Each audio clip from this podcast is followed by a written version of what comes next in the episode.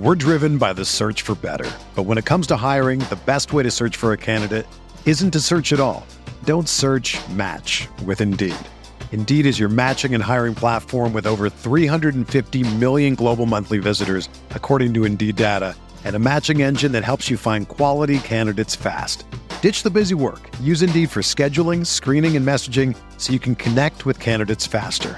Leveraging over 140 million qualifications and preferences every day, Indeed's matching engine is constantly learning from your preferences, so the more you use Indeed, the better it gets. Join more than 3.5 million businesses worldwide that use Indeed to hire great talent fast. And listeners of this show will get a $75 sponsored job credit to get your jobs more visibility at Indeed.com slash BlueWire. Just go to Indeed.com slash BlueWire right now and support our show by saying that you heard about Indeed on this podcast. That's Indeed.com slash BlueWire. Terms and conditions apply. Need to hire? You need Indeed. This podcast episode is brought to you by Coors Light. These days, everything is go, go, go. It's nonstop hustle all the time. Work, friends, family expect you to be on 24 7. Well, sometimes you just need to reach for a Coors Light because it's made to chill. Coors Light is cold lagered, cold filtered, and cold packaged. It's as crisp and refreshing as the Colorado Rockies. It is literally made to chill. Coors Light is the one I choose when I need to unwind. So when you want to hit reset, reach for the beer that's made to chill. Get Coors Light in the new look delivered straight to your door with Drizly or Instacart. Celebrate responsibly. Coors Brewing Company, Golden, Colorado. This episode is brought to you by Decoy Wines of Sonoma, California. As you gather with family and friends this summer, experience the best of wine country with Decoy by Duckhorn. Winemaker Tyson Wolf spends every vintage focused on harvesting grapes and crafting wines from the finest vineyards. Whether it's our flagship Cabernet or crisp and refreshing Rosé, Decoy has just the wine for your discerning taste. Ask for us at your local wine shop or visit decoywines.com slash celebrate to locate our wines near you. Whether you're firing up the grill, hosting an alfresco get-together, or enjoying the warm summer nights, let Decoy by Duckhorn elevate your occasion. Odell Beckham gets traded to the Browns. The Giants sign Golden Tate, and Rob Gronkowski plans to retire. We're talking all that and more on RotoViz Radio. What's up, RotoViz?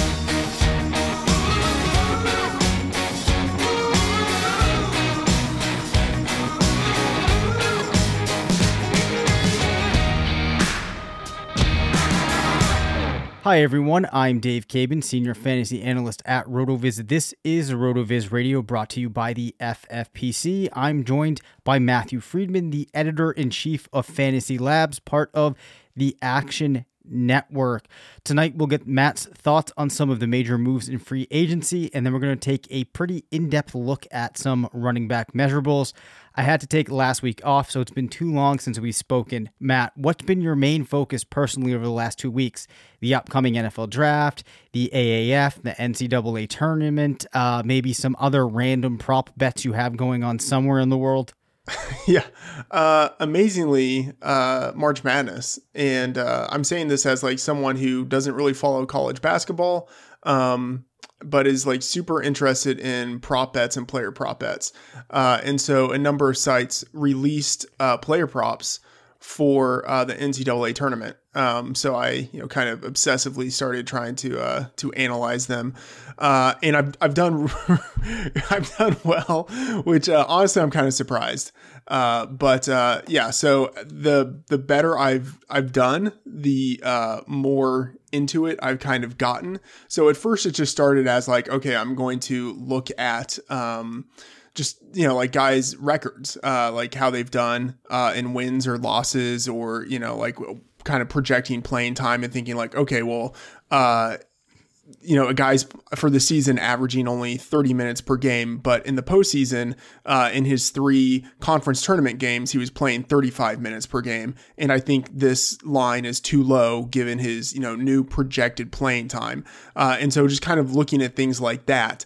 Uh, and then, so like, uh, and then it got to the point where I'm basically now like creating projections for for like all of the players. And I, I've never created basketball projections Yeah. before. So it's kind of fun to to do that. Um and I'm like my record for the tournament uh, in player props is uh, 42 27 and 1 so like it's like i'm i'm doing i'm, doing pretty well with it. And it's like it, it's it is fun to uh to go through the process of actually like projecting these guys. Uh so honestly that's kind of been the thing that has uh, occupied most of my time. And i've been writing um you know like pieces basically like prop pieces for every game. Uh and i'm going to be doing that uh moving forward. So uh yeah that's that's something that's going on So what you're telling us is that you may eventually be making the change from a NFL centric fantasy analyst to a college basketball guru. uh absolutely not i would think of myself as a march madness specialist Oh, I like that. I like Yeah. that. I mean, the thing is, like, it, it really is pretty exploitable in a way that, and like, I wrote a piece on this beforehand that my strategy was going to be focusing primarily on overs, um, which is kind of uh, counterintuitive. Like, the sharp side is often the unders. Um, but for uh, the postseason, you have playing time narrowed down to a core group of players. So whereas starters were maybe getting 28 to 31 minutes per game in the regular season, in the tournament, a lot of them are getting you know 35 to 37 minutes of playing time. Uh, and my my thought was that a lot of the books wouldn't be adjusting for that, and uh, I think I was right uh, in a lot of that. And then it's just kind of building from there. So it, I think like March Madness might actually be more exploitable in a way that uh, you kind of wouldn't imagine. So I might have a, a weird edge in March Madness because I could just sort of intuit what teams might do with their playing time, and that edge would not exist at all during the regular season. Well, that, that makes a lot of sense. And the um, amounts of time that there is between games is pretty condensed. So I imagine that they're maybe not getting out lines that, especially on player props, that are as nuanced uh, or as specific Yeah, um, as you might have normally. Yeah, and the thing is, during the regular season, they're not really even putting out player props uh, for these teams anyway. It's just a March Madness thing because there are so many more people betting on March Madness. So uh, yeah, it's it's kind of an interesting thing, but it's it's been fun to uh, uh, you know to like dabble in it. Yeah, for sure.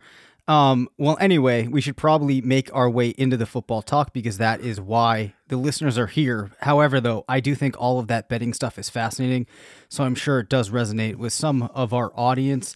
But if you want more football content, uh, make sure that you take advantage of that 30% listener only discount through the podcast homepage, rotoviz.com forward slash podcast. And if you enjoy the show, please, please, please leave us a review, subscribe, or even unsubscribe and subscribe again on whatever platform Nice. you listen to us on. And don't be afraid to give us a follow on Twitter. Matt, do you have any actual intel that with the way that the algorithms work, that the unsubscribe and subscribe makes a difference? Uh, it is it's what I've been told by people. I'm assuming no more than I know. Okay. Uh, so that's that's the extent of my knowledge. All right. So if you've at any point enjoyed this show, please do us a solid, unsubscribe and subscribe again. And with that, let's talk some free agency. So, Matt, I was not available last week. Some big things happened. I don't believe that we have talked about the Giants trading Odell Beckham to the Browns. I have to imagine that you have some thoughts on this, especially given their follow up move, which was replacing him with Golden Tate. Yeah. Uh, I love this for Odell Beckham Jr. and I love it for the Browns. Um, not a big fan of it for the Giants, although I uh, definitely, I guess I understand it at this point because I think uh, because of mistakes they made last year, they are now in more of a rebuilding mode, even though I don't think they're really even fully acknowledging that to themselves. But uh, yeah, for Odell Beckham Jr., I think it's fantastic. Um, we've seen what he was able to do in the first five years of his career with a declining Eli Manning, uh, assuming that he is healthy, which, uh, you know, isn't ever really a full assumption you can make. But let's say he plays just like, you know, 13 and a half, 14 games, something like that. Um, I still think he's going to be targeted pretty heavily. Uh, so assuming that Baker Mayfield doesn't even regress, let's just say that he he stays steady, and that's not even taking into account the fact that he could improve, and I'm expecting he would improve, um, especially with a new offensive coordinator uh, in Todd Monken, uh, who I think is really a, a strong uh, aerial game specialist. Assuming that uh, Odell Beckham is just sort of what he has been, and Baker Mayfield is what he has been. we can probably look at, you know, like 90 receptions, uh, I think 12 to 1300 yards passing. Uh, and I think like somewhere around like nine to 10 touchdowns. Um, so that's like a high end wide receiver one type of season. Um, I think this is fantastic for him. Yeah, uh, it, it has to be when you consider how well he was doing in New York with just terrible passes being thrown his way from Eli. So, you know, one of the things that you always had on a knock of OBJ when you're comparing him to the top five wide receivers was it's unlikely that the volume was going to match what you might have for a Hopkins or a Julio Jones. And then on top of that, the accuracy and the quality of those targets probably wasn't going to be there. I'm not sure that we're going to get to the 170 type of target range, but I do have to imagine at this point, especially in Eli Manning's career, the quality of those targets is going to be better. And I also think that offense as a whole now, there are a number of weapons in Cleveland, which feels weird to say, but I mean, that whole offense is coming together in a way that's has to be, I think, at the very least, an upgrade for Beckham. Yeah. Uh, and I mean, I think we should probably see around 10 and a half targets per game. I mean, that might be aggressive, but that's pretty much what he's done. And I don't know why he would have fewer targets unless they continue really to funnel targets to Jarvis Landry. But I just kind of, I kind of don't even see that happening. But even if Beckham uh, has fewer targets. Let's say he drops down to nine, nine and a half. Yep. Uh, I think he will be more efficient with those targets based on who's throwing him the ball and the system in which he's playing. So I, I think we can probably still project him uh, for production that's pretty comparable to what he's done in the past.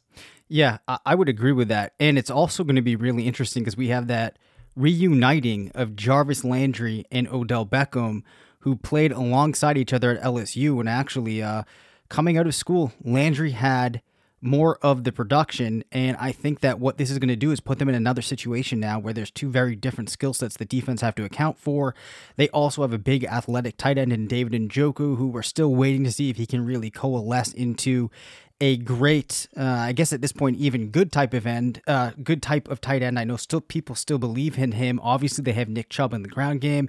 We'll see what happens with Kareem Hunt when he gets back. And have that young quarterback in Baker Mayfield. So I think that situation's look up, uh, is looking up. A couple of questions for you before we move off of the Browns. From a dynasty perspective, how big of a boost is this for Baker Mayfield? And then the addition of OBJ, which player in the Cleveland offense is most impacted by his arrival? Is it Landry? Is it Njoku? Is it somebody else?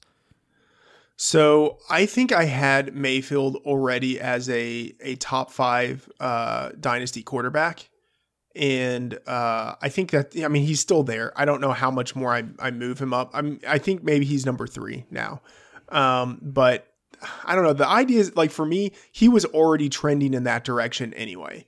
Um, this is just like a little boost to put him over the top. But I was already really bullish on him. Um, the it's hard to say who I think is going to be most effective. Probably Jarvis Landry. Um, I think we're going to see a really big drop in targets for him. But the thing is, he was already uh, in the second half of the season with Mayfield seeing fewer targets. Um, so I think we're probably going to see something similar to uh, what he had last year with Mayfield.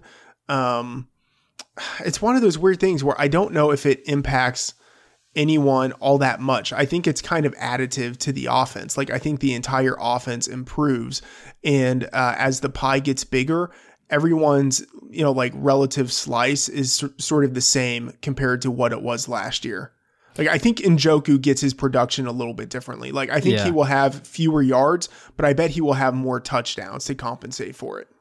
Yeah, that, that makes a lot of sense. And then the other thing to piggyback off of that too is if we do see a higher uh, number of games being won by the Browns, we should start to see their play volume slowly rise up as well, uh, yeah. which gets to the point of, of there being that bigger pie. And the other thing for me, at least, I don't think I was going to be drafting Jarvis Landry as a wide receiver one or wide receiver two this season. I think I was already making a bit of a mental adjustment uh, just because there were some question marks in the way that he might get used. And I think that those are still there with Beckham arriving or not. And just kind of how the team really wanted to use him. Um, I guess if you did want to point to a positive for him, it looks like they're really not that interested in using Duke Johnson. Now, I think that Nick Chubb can be used out of the backfield, Kareem Hunt could, but I think that they can also use Landry in that short game, as we've always seen him, to kind of offset some of what they might lose with Johnson out. So, I mean, I still feel okay about him, but I don't think anybody should have been drafting him in that real high range going into 2019 anyway. Yeah. I mean, one more player who I think will actually be really impacted by this is Antonio Callaway. Mm-hmm. Like, there were probably people hoping that he would have uh, a second year step forward. Um, I don't think we're we're going to see that. Like at this point, I think he's pretty buried on the depth chart. Yeah. Um, yeah, I mean, there's only so much, even with steps forward, that can get squeezed out of this offense, and I don't think that Callaway fits in.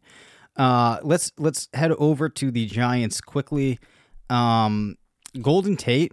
I mean, I actually think that he can produce decently well.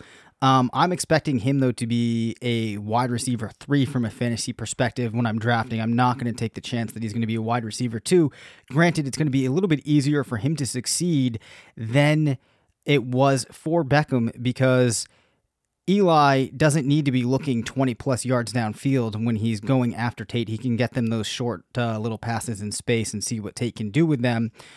But I don't think it's going to be a safe assumption to assume that maybe the production we would have seen from him in Detroit is going to carry over to New York. Do you agree? Yeah, I think that's fair. And part of it is that his skill set overlaps quite a bit with that of Sterling Shepard's. Right. So there's a question of who's going to be playing outside, who's going to be in the slot, and I, I, bet ultimately they end up kind of moving around a lot. Um, but yeah, I think a thousand, so like like eleven hundred yards and six to seven touchdowns is probably um, like a fair projection, maybe even on the high end for what we would get out of Golden Tate. For sure, and I think that the reality is the touchdown potential for him is very capped. Whereas when he was in Detroit, you know, eight, nine, maybe even 10, you could possibly see. I think getting to that six mark is, if I was setting an aggressive uh, over six or seven, is probably where it would arrive at. Um, but we have a lot to get through tonight. So let's move off of off of those signings. Jared Cook, it hasn't happened yet, but he is a natural fit to fill that void in New Orleans. Uh, I wrote a piece on the Saints a couple months back looking at them in free agency, and they're actually in need of help in the passing game. So Cook to me has made a lot of sense. The last time they went and got a uh, bigger name, I have that in quotes, if you remember Coby Fleener a couple seasons Fleener, back. Yeah. It turned into this huge thing. People bought in. I myself bought in. I ended up having in my top five of tight end rankings. We kind of bought into this idea that Drew Brees is this tight end whisperer and that what you saw of Jimmy Graham, he could maybe get 85% out of that with another player. We're in a very different situation on that team now. Jared Cook had a great season last year. He was the focal point of the Oakland Raiders offense pretty athletic guy, but he's not Jimmy Graham. What's a, a fair expectation of what you think that um, Cook could do if he does indeed go to New Orleans? Yeah, I think it's. Um, I think it's something that's almost kind of like uh, a combination of what he's done recently. Um, you know, I think he will probably have like 80 ish um, targets around like 600 yards, probably actually I'd say like 650, and then let's say like four to six touchdowns. I mean, I think he will fit in to that offense, but um, he's not going to have the target volume uh, that he had in in Oakland for a couple of reasons. One, um, Oakland just uh, they didn't have any other options really, uh, so he was literally playing as the number one receiver, uh, and Michael Thomas uh, is clearly going to be the guy who steals a lot of the targets there. Uh, and that's not even to mention any potential development from Tre'Quan Smith or uh, Alvin Kamara still as a guy who gets a lot of targets out of the backfield. Uh, and then also on top of that, uh, the Saints for the past two seasons have been much more of a run heavy team than they were in the previous decade. Uh, so I think there will just be fewer targets in general to go around uh, in New Orleans. Uh, that said, I still think it's a really good signing for the team uh, and and a, a, decent situation for him. Like he he should be drafted in the top twelve of tight ends this year. Oh yeah, yeah, yeah, for sure. I don't think there's any going against that. Um, it will be I I do expect though that you will see some people trying to make a case for him as like the first player behind the the new big three being Travis Kelce, Zach Ertz, and George Kittle. Um, but No. I'm not quite sure. That, No. you don't think don't- so? You don't think No. people will buy into that? Really? No, I think they will. Uh, no, May, maybe, but I think there are enough people who are really into OJ Howard, um, Evan Engram as someone who could potentially develop now that Odell Beckham Jr. is gone. I think there there will be enough kind of young guys for people not to focus on the old guy playing on his fourth team in five years. All right. Well, I hope you're right. I hope you're right. Um, speaking of tight ends, though, so Rob Gronkowski retired, I guess, um, in some semblance, if you will, on Instagram yesterday. Uh, we'll see if it actually ends up being the case. As I, you know, already Drew Rosenhaus is trying to say, you know, if if the right situation comes up or Brady asks him to come back, then you know he's not going to be done playing football. So for the time being, we're assuming that Gronk is out. So outside of the Patriots trading up, do you think that they have any chance of landing um, Fant, Hockenson, or Irv Smith? Yeah, I would say Irv Smith is the guy that they have a, a real shot. And uh, I need to update my mock draft, but um, I think in every iteration of my mock draft, I've had them taking Smith at number 32. Wow. Um, Hockenson and Fant, I imagine, will be gone. Um, but the thing is, okay, so I think this is a, a strong tight end class, especially with those three guys. Um, I think all of them are worthy of first round picks. But you look at the teams uh, who need tight ends, and, and then you, I just, it doesn't, it doesn't always match up. Where, uh, I, like, I think Hockenson has the quality to be a top ten pick but I don't know if there's a team that needs a tight end who will take him in the top 10. Like there are other teams that have other needs, you know? So I could see Hockenson slipping down a little bit and Fant slipping down. Um, but I still don't see either one of them slipping down to number 32. But I think Smith probably will be there at 32. And, and I think they should take him. Yeah, of of course. Who knows uh, what they will do if they're even going to try to go after the tight end. Mark Ingram should be the lead back in Baltimore. I still think he can produce. I'm pretty optimistic about this, especially because, you know, I'm not going to say that he's, you know, 100% a lock for RB1 status, but I think it's always exciting when we have a player that we can really project into a starting role um, in any offense in the league. Yeah, uh, I'm a little bit worried, um, but I I do think he's going to be the guy uh, who gets a lot of the touches, uh, at least at the beginning of the season. What makes me worried is that um, part of his value uh, is as a pass catcher. Like he is an underrated pass catcher, and he's not going to get those opportunities with the Ravens, or at least I don't expect him to, just because uh, Lamar Miller hasn't shown the willingness to pass the ball to his running backs. Well, that's Like, because he's, a, instead, that, that's because he's a yeah. running back. yeah, yeah, yeah, exactly. So he's just, uh, you know, he's just. Well, you said Lamar Miller, and not run. Lamar Jackson. Lamar Jackson. Ah, yes, yes, yes, yes. Correct. You know, it's Lamar- funny. It's funny. I actually heard uh, friend of the show, your podcast nemesis, make that same Freudian slip, if you will. Well, So I don't uh, know what that says. Demented minds think alike. Okay. Um, so yeah, it's it's a situation where he's going to be the lead back there at least to start the season, but um, the the Ravens have this history of not sticking with one back for all that long. Um, so if Ingram isn't as effective as they want him to be, uh, and he's you know going to be 30 years old, um, it's I don't know. I could see one of the other backs getting a shot, and then at that point you have this 30 year old running back who's only playing some of the snaps.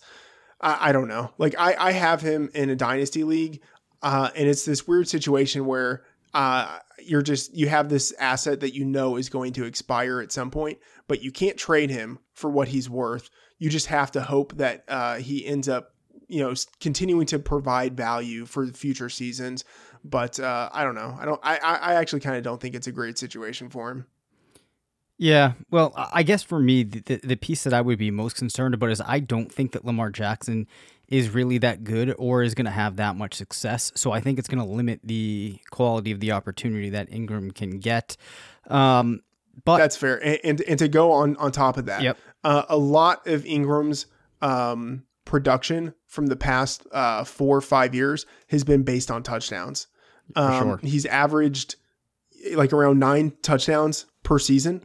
Um, that's pretty good. Like I doubt that he's going to approach that number this year with with the Ravens. Maybe he he will, but I really doubt it. There will just be fewer touchdowns to go around. Right. And, and, you know, it's interesting. I think part of the reason that I might be getting more excited about this is I've realized that some of what I'm doing with my drafting of running backs the last couple of years, I've been looking too far out and I need to try to get some production on it at the start of the season. So that's why, to me, a player like this is interesting. Um, we'll see what happens with Nick Chubb's ADP, but I'd love to see it take a little bit of a hit because I will take the first half of the season of just pure Nick Chubb. And even if that value gets depleted by the end of the season, you know, I want it out of the gate. But these are definitely things to talk about later. Uh, so let's quickly give um, everyone a note from our sponsor here for the show, and then we will get into some of the combine stuff. Hi, Rotoviz fans. Allow me a brief second to tell you about our good friends at the FFPC, the home of season long high stakes fantasy football. Well, it may be the off season for most people, it's definitely not for our listeners or the players at the FFPC. If you're a diehard who's ready to draft now, the FFPC Best Ball Leagues are already open for the 2019 season with drafts forming daily starting at just $35. Or if you're a fan of the Dynasty format, over the last few years, the FFPC has become the go to destination for serious Dynasty players. They now have almost 300 active Dynasty leagues starting at $77, and they even have a $5,000 entry Dynasty league. And the best part is, not a single Dynasty league has folded in nine years. Limited orphan teams are available for purchase right now, and brand new startup Dynasty leagues will be opening shortly.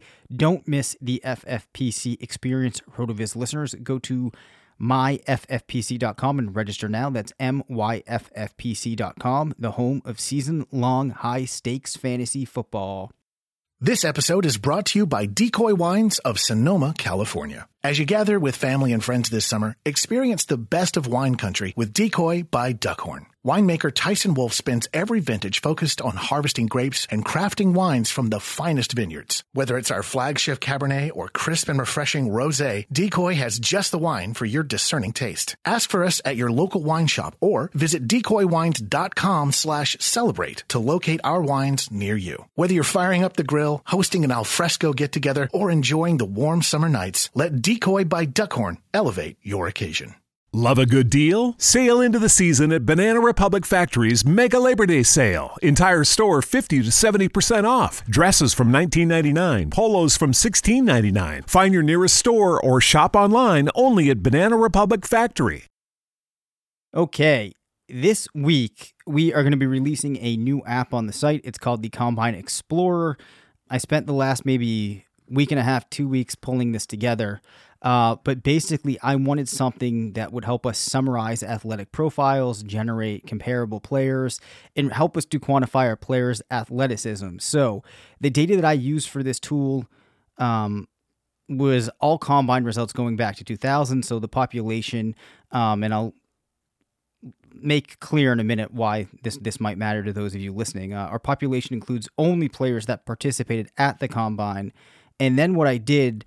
Um, and you'll be able to go to the site and see what you know you can do with this tool. But um, it's really just helping you to summarize how a player did, compare him to different percentiles for each drill, um, generate a list of comps, which Matt and I might take a look at a couple uh, as we close out the show here. But for each player that participated in the combine, I then determined if they played a full NFL season, and then from there, if they ever averaged 10 or more PPR points uh, per game in a season. So in every instance, the results are normally distributed, um, as you would expect uh, with measurables like this. So there's less data at the extremes, meaning that there's going to be fewer players in samples, for example, that run a 4 3 than there are going to be players around a 4 5 5, a 4 6, because the majority of players are going to fall in that range.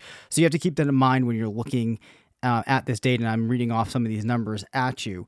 Uh, but let's run through some of these. So, Matt, um, I think it, it's pretty obvious that um, you know, for the most part, height is not as important of a variable in a running back success uh, as, as weight would be, for example. Uh, but what you can see is once you start to get down to kind of that below five nine type of range, and, and you can see the numbers. Um, as I sent them over to you here, I think that's kind of where you start to see the drop off, and you'd have to worry. But overall, I don't think that height is a super huge uh, consideration. Yeah, um, I've never really been all that focused on height. Although I think that uh, Kevin Cole at Rotoviz uh, a few years ago uh, did a, a, series of articles uh, with decision, decision trees, and I think he did find um, that height and forty time um, were were predictive. Um, but I think it was basically to the extent that height is correlated with weight. Right. For yeah, exactly. And kind of what we're doing here when we do an analysis like this is just trying to find cutoff points. So um so like what Matt and I are looking at right now is we kind of have players clustered into bins. So for example, weight, we have a group for players above 260, above 250, above 240. Then we're looking at the total number of players that participated in the combine that fell into that and then those that actually found um, NFL success being a season, uh, you know, we had to take an arbitrary cutoff for this of, of 10 plus points per game averaged in a season. So, what you find with weight is that for the most part, you just want to be like it's good to be above 210 around you know even over 200 i think this is a pretty obvious consideration. So 18% of the players uh, or excuse me we've had 68 players go to the combine at the running back position that were in the 190 to 200 range. 18% of them achieved that uh, 10 points per game cutoff. Once you get up to the 220 range, you start to see things get into the 30 percentile range, which, given the numbers here, does give a little bit of a cutoff. So, a smaller player like Devin Singletary, the odds are already stacked against. And as we look at some of these other numbers, you'll see why it's a problem. Bench, we can probably gloss over. I don't think that you can really make any conclusion that bench is a factor. Have you seen anything uh, contrary to that before? No, there's. I mean, there, I don't think there's really anything there. Yeah, me either. However, though, now broad, the broad jump and the vertical jump, I do think there is some information you can glean, but a lot of this I think is common sense. So, for example, if you're looking at the broad jump, we do start to see a little bit of a difference when you have players that are in the 125 range. It looks like at least out of players that participated in the combine, if you get to that 125 range, you have a slightly better chance for success than those players that are average. Uh, and once you get down to that 110, 105 range, things start to get a little bit more murky. Um, in conjunction with that, I think, you know, we're normally going to look at the vertical with it. And the results of the vertical are like really mixed. I would say that a 37 vertical, I guess if I had to pick a cutoff point where if you're trying to like maximize the odds of a player being successful are probably around 37. Um, broad and vert, these jumping measurables, do you hold much weight on them when you're looking at running backs? Uh, it's that's interesting. You know, I I've almost never looked at them. Let me re- rephrase all that. Yep. Uh, I did a study years ago uh, where I, I looked at combine data uh, to try to figure out what matters for which positions. Uh, and then whenever I found something that um, I thought, I should say, this was rather unscientific. Yep. Um, but whenever I found uh, factors that I thought mattered the most, um, those would be the ones that I would look at. And so even if there was something else that mattered a little bit, I really I would kind of stop looking at it because I I would just look at the things that mattered more. So uh, as you you can see here in, in the outline yep. uh, that you sent, broad and vert, uh, they do matter. Like there is correlation in that.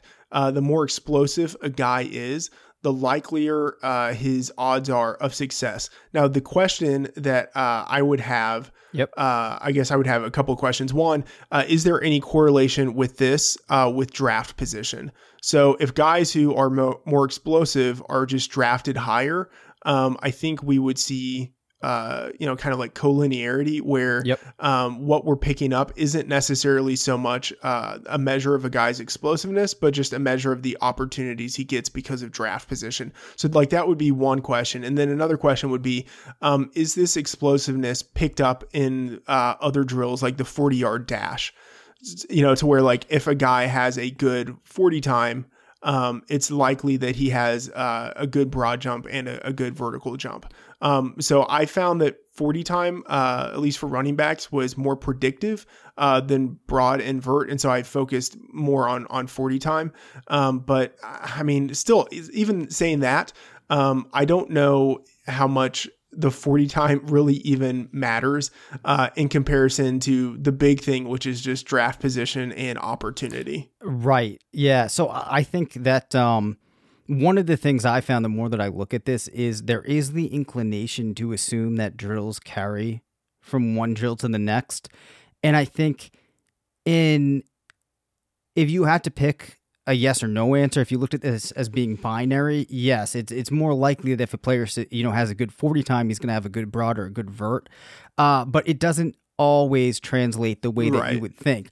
And I, I, think that what you do see is generally if players are getting like two or three drills where they're going in the 80th percentile, they definitely get their draft stock going up. Or if they have three drills above 70%, yeah. then you're seeing that factor in, which is why, you know, a good combine performance does matter. Uh, so the broad and the vert, you know, I think that if you see two strong things or two strong scores, it's definitely going to raise the draft position um, against players that don't have it. But I wouldn't say from looking at these numbers um, that there are any major cutoffs um, other than being, you know, if you look at the type of players that get up into like a vertical of like a 40 or a broad of that 125, 130 range, they're looking pretty good. But the one that I'd imagine most people are interested with is the 40 yard dash. And I think what I am able to see when I look at these numbers, and granted, as I said earlier, when you're looking at extremes, it's hard to draw conclusions. But one thing you can definitely say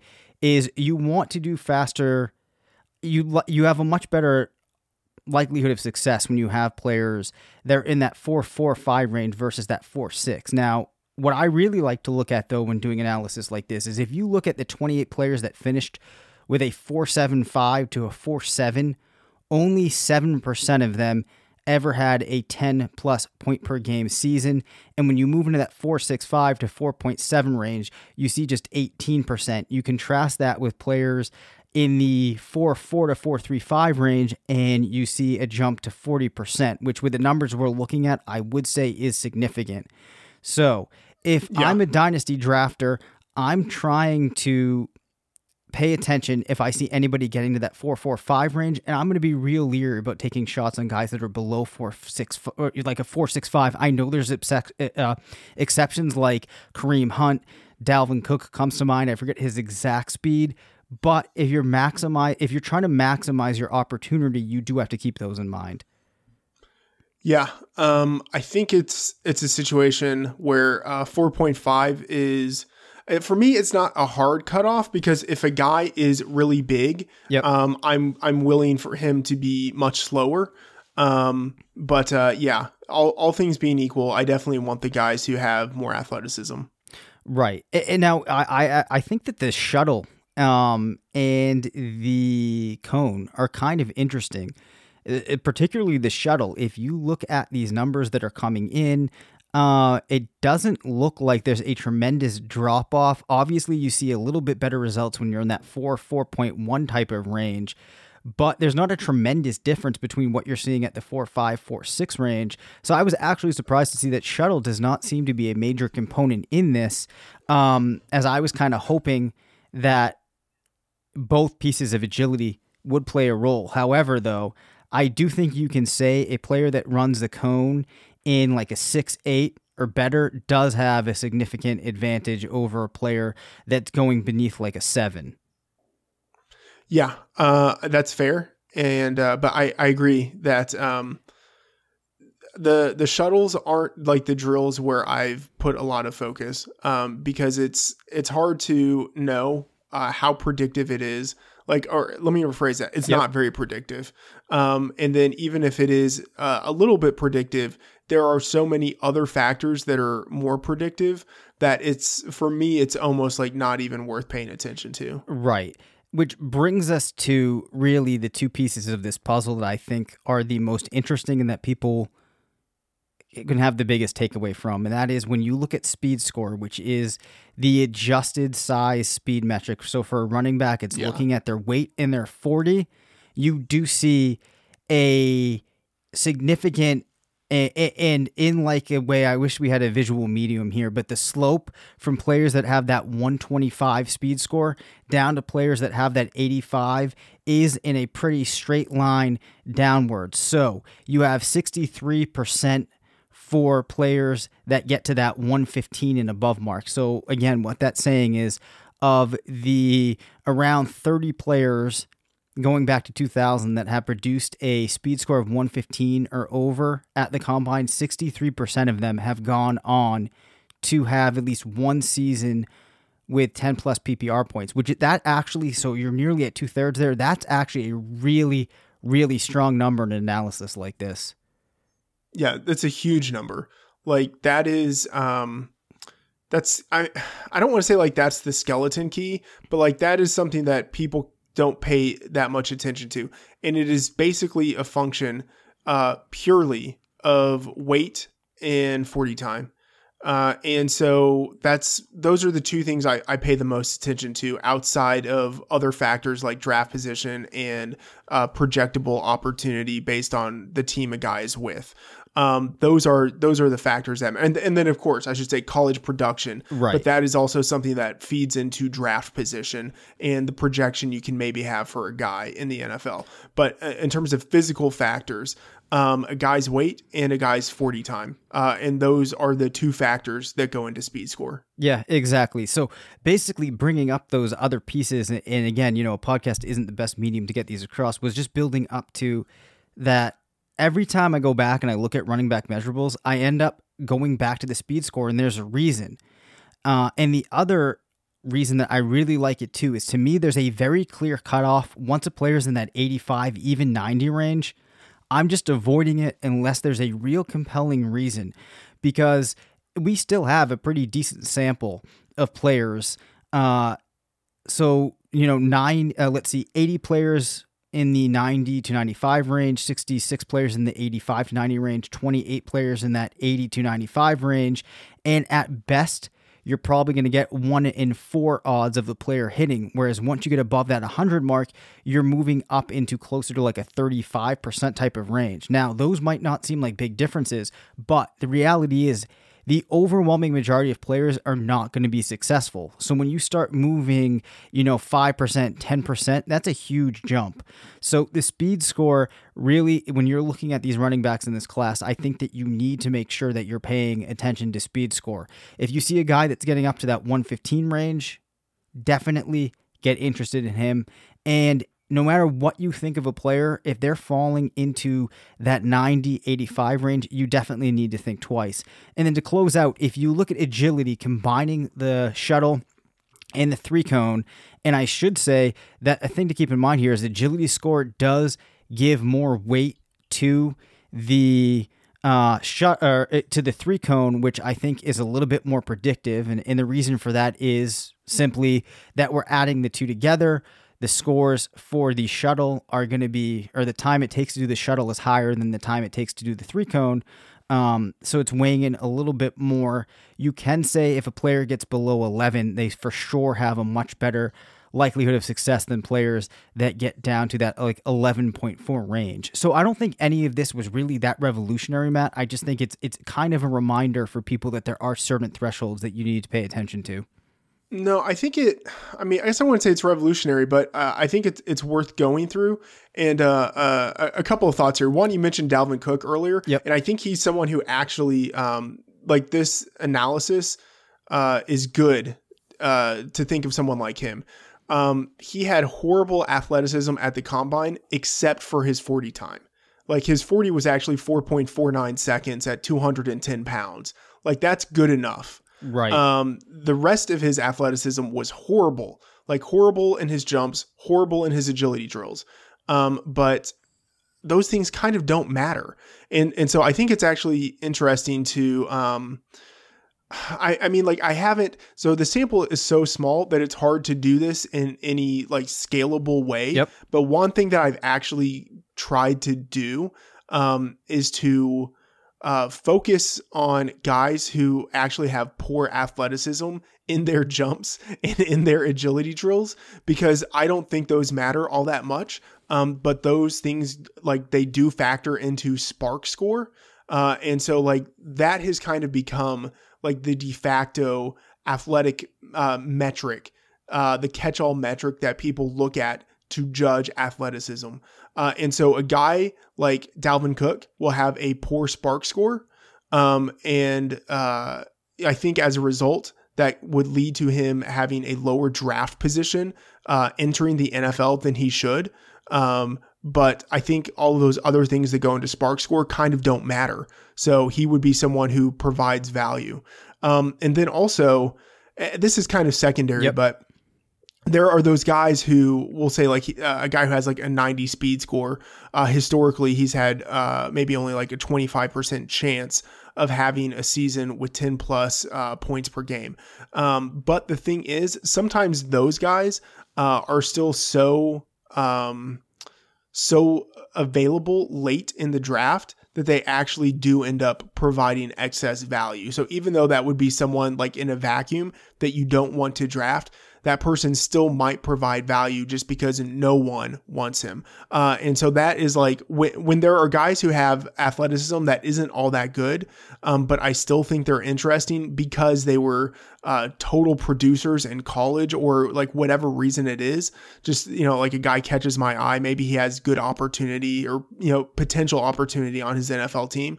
Um, I think there's still value in, in some of those guys who don't have quite the athletic measurables, but I think this is an opportunity to uh, to kind of be contrarian Yep. uh, and going uh, going with guys who have the athletic measurements that matter, uh, but don't have the athletic measurements that other people value.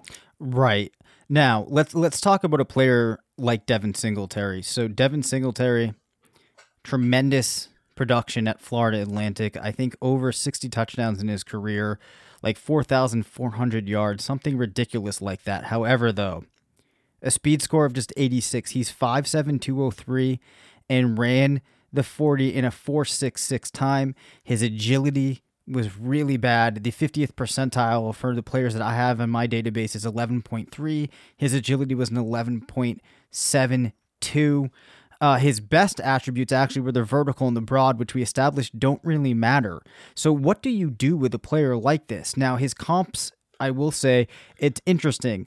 Um, there's really only three of them that ever did anything in the NFL, and those are Devonta Freeman, Domanick Davis, and Maurice Jones Drew. So that's like a really mixed bag. Out of the 20 players I'm looking at, you see a lot of players that never even made it to the next level, but the three that did hit all did very well in their seasons that they had in the NFL. Even Domanick Davis, three out of three uh, for getting to that 10 point per game threshold.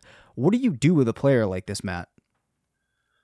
Uh, man, um, I, I don't know. It's hard. I stay away from him. Me too. Probably. Yep. Um, and, and I kind of hate to say. It. I mean, the thing, the big difference, I would say he is in no way comparable to uh, Maurice Jones-Drew, who ran like a, a 4.3840 uh, coming out of college. So uh, I think actually pretty different, even though uh, in terms of their size, they're similar. Um, I can actually see the Devonta Freeman comp. Yep. Uh, although Freeman was still uh, more athletic. But uh, you know, Singletary wasn't a guy who caught a lot of passes later in college. I think he probably still has the capability to do it. He just wasn't called upon to do it in uh, the offense. But uh, yeah, I don't know. I I'm not that interested in short guys who aren't really all that big and um, aren't really all that fast. Like there's okay, so CJ Anderson is 5'8 and 220 pounds. Yep. So like it's possible for a guy who's 5'7 to be more than 203. If he were 5'7 and 210, I would probably be more interested. But he's he's small, he's short, he's not that fast. Um, I, he's probably not going to be drafted with the top hundred pick. Like I, I can I can live if uh, I pass on him and he ends up being a superstar. Absolutely. Yeah, no, to me, Singletary is a perfect example of when you go in and you're looking at this whole profile and you take everything into account, why you kind of have to. I think if you're a dynasty owner that's trying to maximize your chances of hitting, pass on guys like that because there's so many red flags there that the odds that he's actually going to make something and become this huge or you know even give you any type of return on where you're taking him is so low. And I know that it's easy to be like, well, you know, maybe he's going to fall down with the pick I'm taking him at. You know, it doesn't really matter. But I think what we lose sight of is we feel like we're really good, especially in Dynasty, knowing which players are going to hit. But there's been a couple of times where I grab somebody that I'm not really that high on, I don't like that much, and then they end up hitting. So it's like you want to maximize those opportunities. Now, you mentioned CJ Anderson. At the combine, uh, weighed in at 224 pounds. He was 5'8. He ran the 40 and 4'6. So only six tenths, or yeah, six tenths of a second better than Singletary, but his speed score was 100, which put him in an entirely different group. And then Yeah. also his agility was better than 50th percentile. Now, we said that agility isn't that important, but again, that agility for a player that's 224 isn't that bad. So there's just more that we can go at there that's looking like it's working in his in his favor. Now, he had some interesting comps too. His comps were much more successful. Alfred Morris, we also see Devonta Freeman, Zac Stacy, Mike Bell, Rudi Johnson, Ladell Betts, and Mark Ingram. So, you know, when you have 37% of or like yeah 37% of his comps going for 10 plus ppr seasons you know there's a lot more there that you can look to as being positive Yeah, that's fair. And and the one thing bringing it back to uh, Devin Singletary that I would say, um, I think draft position is going to be something that matters most. Like draft position is king. Right. Like Maurice Jones-Drew was a third rounder. Domanick Davis, I believe, was a second or third rounder. Uh, Devonta Freeman was, was a fourth rounder, but like I don't I don't think Singletary will be drafted ahead of any of those guys. Right. Um, so, you know, it, it's definitely an interesting exercise when you're going through this. Now, of course, looking at the measurables is only one half of the puzzle. Um, you definitely need to look at it in, you know, in conjunction with the collegiate production. But um, one back. Can we Oh yeah, go Sorry, for it, can, Matt. can we do one more thing? Yeah. Like compare Devin Singletary to uh, Trayveon Williams, um, who is one of his comparable players. Uh, looking in this, uh, who's also a rookie, right? So Yep. similar class, uh, 5'8", 206 pounds. So very similar in size, but uh, Williams ran a four point five one. You know, so just like a totally different Right. class uh, of athlete. Um, like I would much rather take a shot on Williams uh, than someone like Singletary. Now Williams, uh, I would expect him to be drafted, you know, like round three, something like that. Uh, where Singletary will be drafted, you know, I don't know, round four, round five.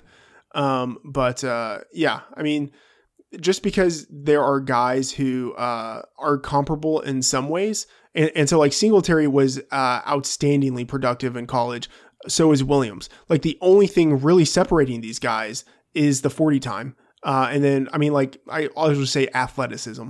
Um, but for me, it really boils down to 40 time. But like, that is, I hate to say that's a, a huge number for me, but uh, I don't know. It, it correlates to so many other things Yeah. that like 40 time actually is pretty big. Well, this is the thing too. I think we've heard a lot lately.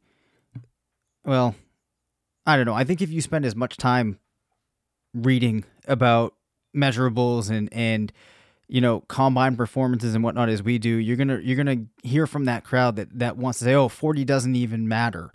You know, to try to, I guess, almost go to contrarian, or, or you know, maybe at one point in time we would have wanted to think that. But the thing is, 40 times might not matter if you're just looking at the raw score, but it's really when you add in that size element, that weight element, that it, it it's really hard to deny that it does matter. yeah, it, it totally matters. Like, there's no way Um, around it. Yeah, it. I mean, it matters in that we can clearly see that guys who uh, who have good forty times, and as you mentioned, when you place it in the context of a guy's total like physical profile, Yep. Um, if if you tell me what a guy's, well, and you say what position he plays, but what a guy's size is, what his forty time is, and what his age is, like we can we can pinpoint even without necessarily uh, knowing how productive he was in college. Like we could come really close to saying when he's going to be drafted. So like like forty time it matters. Yeah, absolutely. Um, oh shoot, and that gave me like a really good connecting thought there. Um, oh, what I wanted to say, but the really cool thing too about this Combine Explorer that we have now is you can go in and you can change what positions are included in the comps, and you can make like some, you can find some really cool things. So like Pat White, um, some of you may remember was a quarterback at West Virginia was pretty good, was pretty athletic, couldn't really cut it as a quarterback. And I can remember people saying, you know, maybe this guy should switch to wide receiver. Well, when you pull up his comps and you do every position, you see a bunch of wide receivers popping in, which is really cool. And it brings up some interesting things like DK Metcalf. Most of his athletic comps are running backs, not wide receivers. So there's some interesting Yeah. things to see. The one player I do want to mention, Matt, I don't think we talked about him that much before, but I am beginning to really like Miles Sanders. Yeah, um, he is he is interesting. Um, you know, I think he was one of the top recruits in his class, maybe like the top. yeah, he was. He was because Yeah. even in even in uh, high school, he had ridiculous measurables. Yeah. Um, so he didn't see production early in his career because he was playing behind, you know, like the the greatest uh uh, you know, I would say like prospect Yep. uh, at the running back position for at least the, the past decade. Uh, so he just didn't get that much playing time. I, I wish he would have been. I mean, he was still productive last year. I just wish he would have been a little more productive. But yeah, he's well, what, what's your knock on him in production wise? He, he averaged a little bit more yards per carry than Saquon. I guess he had about half. Okay, yeah, half the receptions, not too much yardage, and the touchdowns were at like nine versus sixteen. Yeah, that's Okay, yeah, that's, yeah. That's what it is. And- Yeah. but but like, so basically, I'm just holding against him the fact that he's not Saquon Barkley, but he's um. I don't know. He he probably deserves to be drafted in the top hundred, and he's someone I I need to move up aggressively whenever I redo my rookie rankings. Yeah, so you know, I I still am really liking Sanders. I'm still liking Darrell Henderson. I need to do more thinking about Justice Hill, uh, Justice Hill, and Alex Barnes. Yeah. Um, but I, you know, this happens to me every year. Though the more I look at running backs, the more I just start to get intrigued by everybody. Yeah. Um I don't know. I have a core group of guys that I'm I'm kind of excited about. Justice Hill, I think he will be drafted no later than round 4. He's like the one guy in this class who has a legit speed. Like he's the one uh, I think premium change of pace back in this class, and that is increasingly valued in the NFL. So I think he will be uh, he will be drafted in the top half, uh, and he was productive in college too. Like he deserves to be drafted uh, pretty highly. And then uh, the other oh Alex Barnes, yeah, I, I I'm I'm too into him. Um, he's not going to be drafted as high as I think he should be. Like he is actually the type of player that I think um, is a, a decent test case um, because he's not going to be drafted with the top 100 pick. Um, but he was productive in his final season. He is an athletic freak. Um, it's like the ability to see how much does draft position really matter. Because if it doesn't matter all that much, uh, as long as Alex Barnes is as good as we think he might be, and he doesn't suffer any type of injury, and he's, I mean, a lot of conditionals here, uh, Yep. and he's like on a, a team with a, a coach who's, you know, willing to keep an open mind and, and reward the players who maybe practice the best or whatever it is. As long as those those conditions are met, um, he could start. Like he could end up being a guy who has a legitimate NFL career. Yeah, for sure. Six feet, 226, ran the 40 and 459. That's a 102 speed score. He has that agility that's getting to kind of that elite level to the area where it does matter. So if you go back to some of the things that we talked about, he is in those areas where other predictors than just 40 start to matter. And then also, uh, he does have a pretty decent list of comps because in his first five, you get Jay Ajayi, Nick Chubb, and Mikel Leshoure. Um, you know, not that Leshoure was the greatest running back ever, but again, these type of things matter when there's so few players that hit. There's also Rashad Jennings, TJ Yeldon, Deshaun Foster, Shonn Greene. And you know, obviously there's there's flaws in just looking at comparables like that, but I think that Nick Chubb one is really notable because we saw that Chubb was such a freak last year, was so athletic. Barnes is a similar specimen, so I can't stress enough just how, you know, incredibly gifted this guy is and you get him in the right situation like you said and he could certainly pop. Yeah, totally. So we've, uh, I think, gone over an hour now, but it's hard because these running backs are just getting me so excited, Matt. Um, any closing thoughts for you as I try to find the outro? Uh, no, not much. Uh, look forward to the release of this tool on uh, on RotoViz, and uh, yeah, that's pretty much all I've got. All right, thank you. Uh, that's going to do it for today's show. Again, please rate, review, subscribe, even unsubscribe, and subscribe again to the podcast. Follow us on Twitter at Dave Caban FF and at Matt F the Oracle. Be sure to check out RotoViz, and if there's any topics you want us to discuss or questions you'd like for us to answer, send an email to rotovizradio at gmail.com. And remember, it's not a fantasy if you believe it.